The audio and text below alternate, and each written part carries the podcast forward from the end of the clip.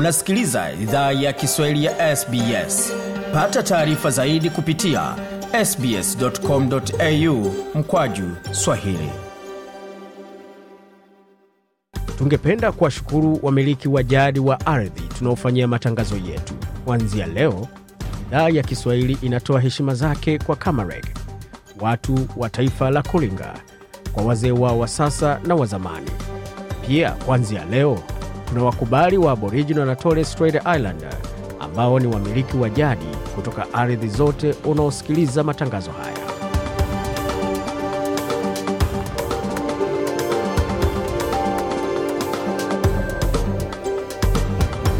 jambo pote lipona karibu katika makala idhaa ya kiswahili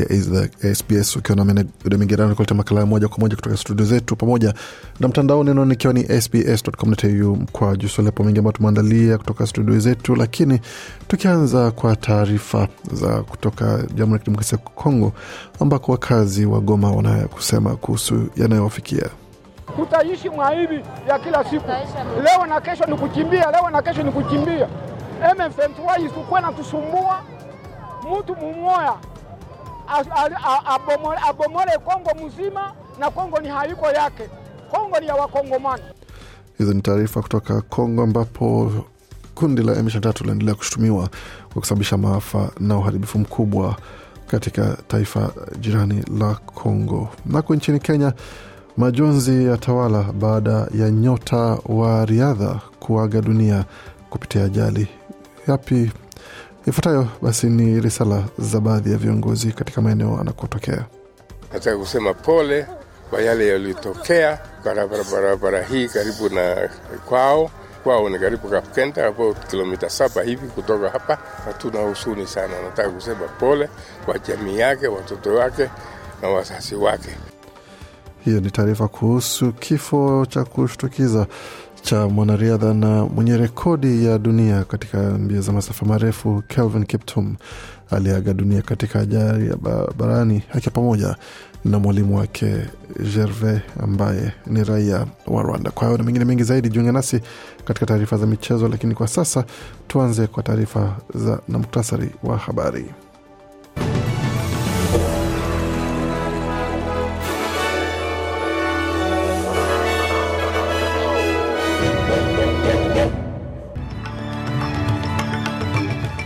Katika muktasari wa habari ya asubuhi ya leo, serikali shirikishi kwa tarini kukosa kuungwa msaada kuungwa mkono kwa sera yake muhimu ya swala zima la nyumba, wakati jimbo la Queensland, serikali ya Queensland kuwasilisha sheria mpya zinazopiga marufuku kuuzwa kwa visu pamoja na aina tofauti za silaha kwa vijana, ikiwa ni kwa jibu kwa swala zima la vurugu pamoja na uhalifu unaosababishwa na vijana katika jimbo hilo. Nako katika jimbo la Queensland, onyo la moto wa vichaka latolewa kwa sehemu pana ya jimbo hilo kwa siku hii ya leo tarehe kumi na tatu Februari, na ikiwa ni kwamba watu katika maeneo husika wamepewa onyo kuwa uangalifu na maeneo hayo tunatajia muda usio mrefu. Na katika taarifa za kimataifa, Israeli yadondosha makombora kwenye mji wa Rafa, wakati barani Afrika polisi, polisi uh, kule DRC yatawanya maandamano kwa mabomu ya kutoa machozi,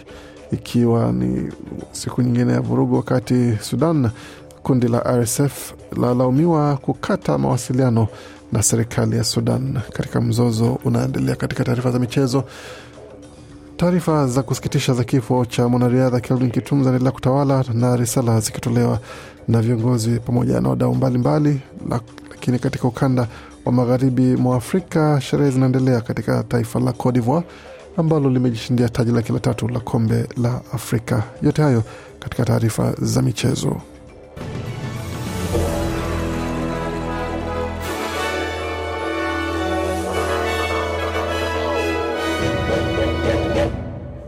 Wasikia idhaa Kiswahili ya SBS ukiwa na migode migerano, tukianza taarifa hizi kupitia swala zima la nyumba, ambapo serikali ya shirikisho iko hatarini kwa kufeli kupata msaada wa kutosha makungwa mkono na wanasiasa wenza wa kutosha kuweza kupitisha mswada wao na sera yao muhimu ya nyumba, na ni mswada huo una jina la kusaidia kununua kununua nyumba. Ni mfumo wa kusaidia kununua nyumba ambao una, unaweza unga mkono na kusaidia Waustralia laki elfu arobaini kuweza kununua nyumba ya kwanza, na wakiwepo na mchango wa asilimia arobaini ya mchango ambao utatolewa kupitia sera hiyo mpya ambayo inapendekezwa na serikali. Hata hivyo, serikali ilikuwa na mpango wa kuweza kuwasilisha mfumo huo na kuanza kutumikisha mwaka huu, lakini chama cha Greens kimetishia kutounga mkono mswada huo isipokuwa kama chama cha Leba kinafuta kabisa kodi ya ile inayojulikana kama negative gearing katika mswada huo. Kiongozi na mmoja wa bunge wa chama cha Greens uh, Max Chandler Mather alikuwa na kusema kuhusu uh, sera hiyo pamoja na kipengee hicho ambacho hawapende kijumuishwe.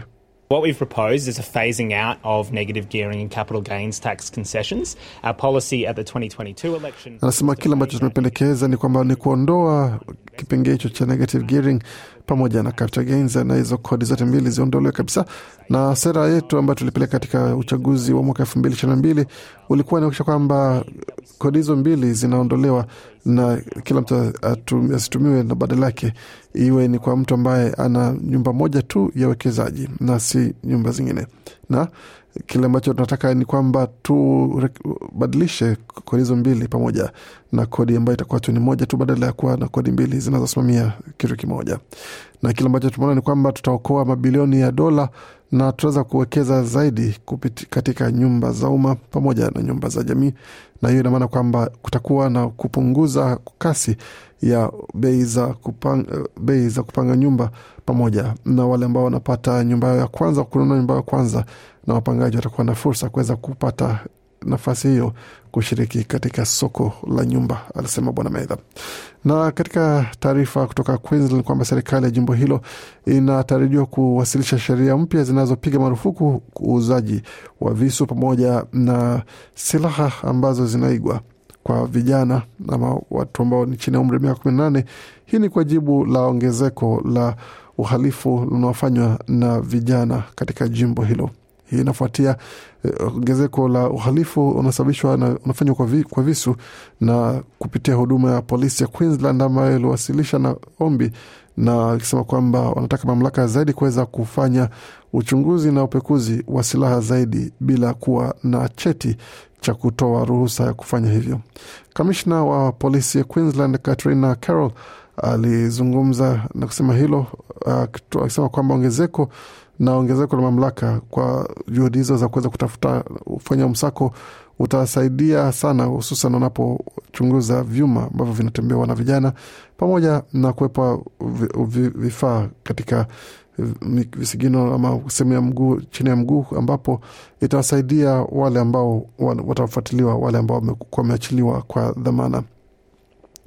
na kiongozi wa jimbo hilo Stephen Miles amesema kwamba serikali yake ina nia ya kuwasilisha mswada pamoja ya kuleta mswada huo ambao utaweza kutolewa haraka iwezekanavyo. Kwa sababu hii,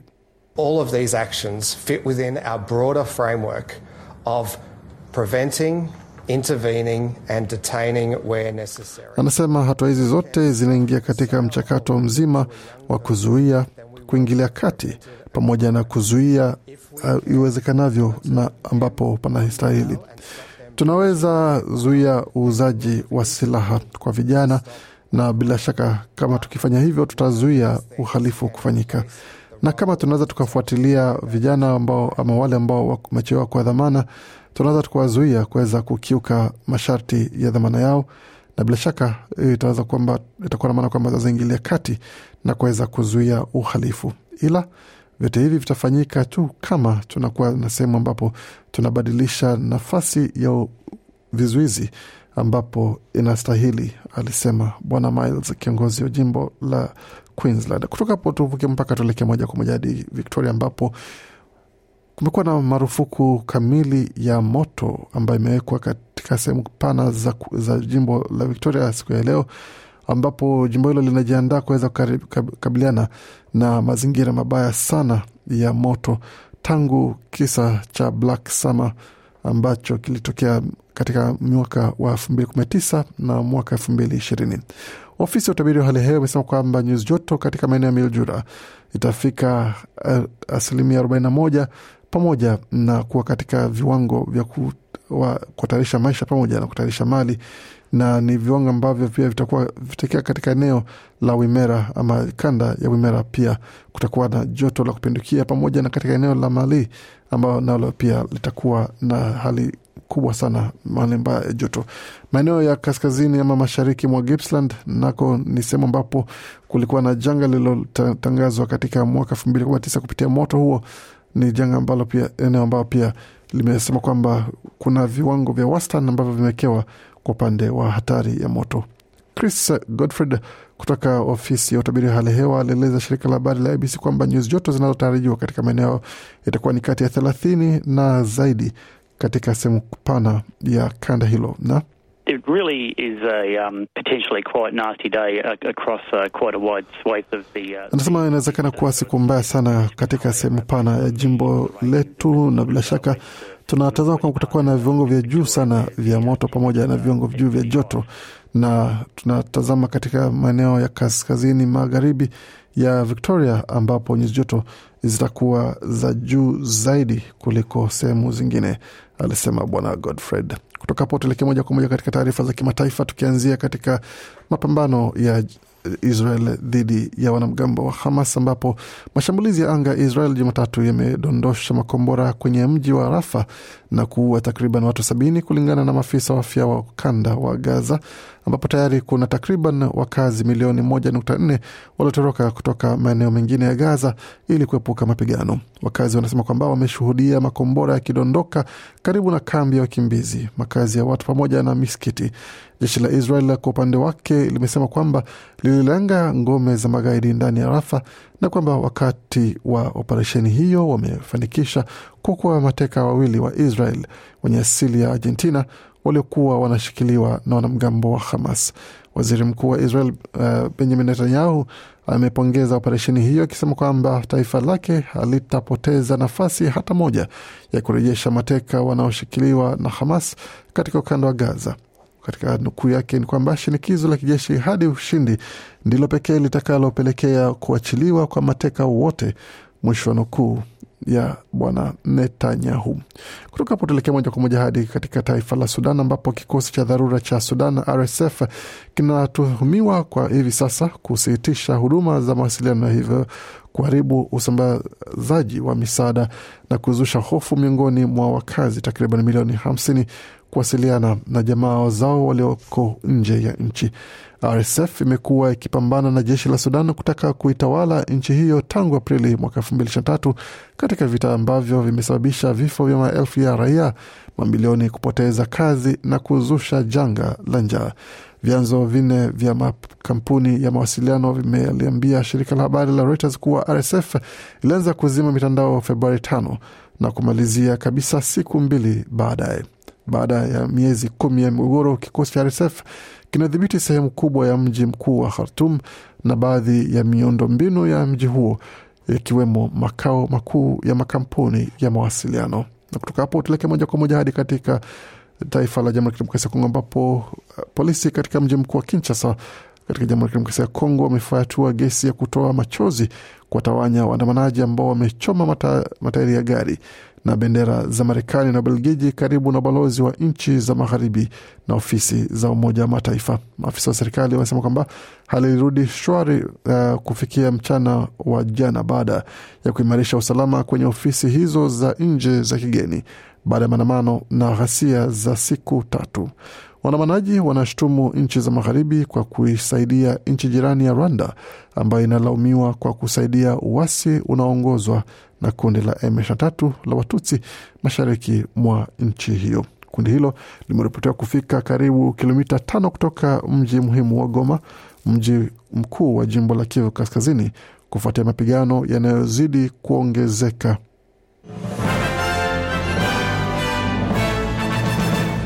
Kuendelea kusikia idhaa Kiswahili ya SBS ukiwa na migode migerano. Tueleze moja kwa moja sasa taarifa zingine ambazo zimejiri kwa sasa, tukizungumzia swala zima la michezo, ambapo katika taarifa za michezo kama ulivyosikia ni kuhusiana na swala zima la taarifa za kusikitisha la yule ambaye alikuwa ndiye bingwa wa marathon za na alikuwa pia anashikilia rekodi rekodi ya mbio za marathon hapo bwana Kelvin Kiptum ambaye juzi katika tukio la ajali ya barabarani katika maeneo ambako alikuwa anaishi liliweza kudai maisha yake na hapo basi kumaanisha kwamba yeye pamoja na mwalimu wake Gervais Akizimana waliaga dunia na kupoteza maisha yao. Hii ni kwa mujibu wa taarifa ambazo zilitufikia, ni kwamba mshindi wa rekodi ya dunia mbio za marathon wanaume, kwa upande wa wanaume Mkenya Kelvin Kiptum alikuwa na miaka 24 tu amefariki dunia katika ajali ya barabarani nchini mwake. Alifariki pamoja na kocha wake Gervais Hakizimana wa Rwanda kwenye gari kwenye barabara magharibi mwa Kenya siku ya Jumapili. Kiptum aliandikisha mafanikio mnamo mwaka 2023 kama mpinzani wa mwenzake Eliud Kipchoge mwenye kutoka Kenya, pia mmoja wa wanariadha wakuu wa marathon, na alikuwa, alikuwa Chicago Oktoba mwaka jana, ambapo Kituma aliboresha mafanikio ya Kipchoge akimaliza umbali wa maili 26.1 ambayo pia ni sawia na kilomita 42 kwa saa 2 na sekunde 35 na hapo kujikatia tiketi na kuwa mshindi kupitia rekodi hiyo aliyojitengea mwenyewe na tutarejea katika taarifa kuhusu bwana Kiptum hapo baadaye, lakini kwa sasa tutazame kile ambacho kimejiri katika fainali ya kombe la Afrika, ambapo baada ya mechi za robo fainali na nusu fainali na fainali yenyewe, wenyeji Cote d'Ivoire wamepata ushindi kwa mara ya tatu ya kuwa bingwa wa bara la Afrika baada ya kuwacharaza wa Nigeria kwa magoli mawili kwa moja katika dakika tisini, mechi ambazo ilikuwa ni ya kusimua mno na kukata na shoka, ambapo wenyeji walitoka nyuma baada ya goli kufungwa na Ekong nahodha wa Nigeria, lakini hata hivyo wakarejea wenyeji kupitia magoli ya uh, Frank Kesi pamoja na Sebastian Heller ambao alifunga goli la ushindi na pia alifunga goli la pekee dhidi ya Jamhuri ya Kidemokrasia ya Kongo katika nusu fainali yao. Heko kwa Cote d'Ivoire na pole kwa Nigeria kupitia matokeo hayo.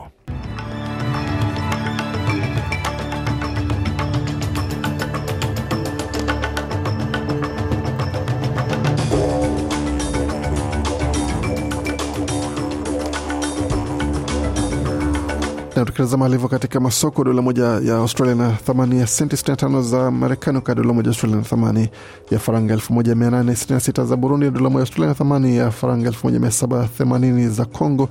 dola moja Australia na thamani ya faranga 830 za Rwanda, na dola moja Australia na thamani ya shilingi 2491 na senti 65 za Uganda, wakati dola moja Australia na thamani ya shilingi mia na senti 84 za Kenya, na dola moja Australia na thamani ya shilingi 1676 na senti 98 za Tanzania.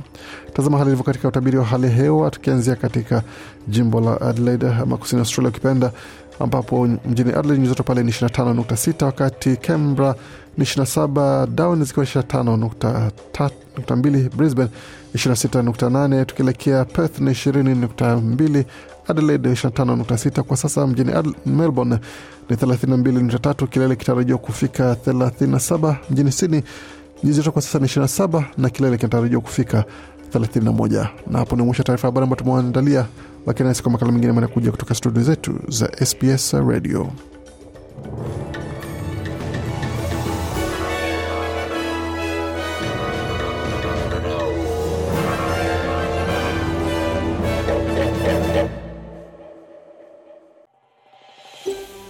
Je, unataka kusikiliza taarifa zingine kama hizi? Sikiliza zilizorekodiwa kwenye Apple, Google, Spotify au popote pale unapozipata.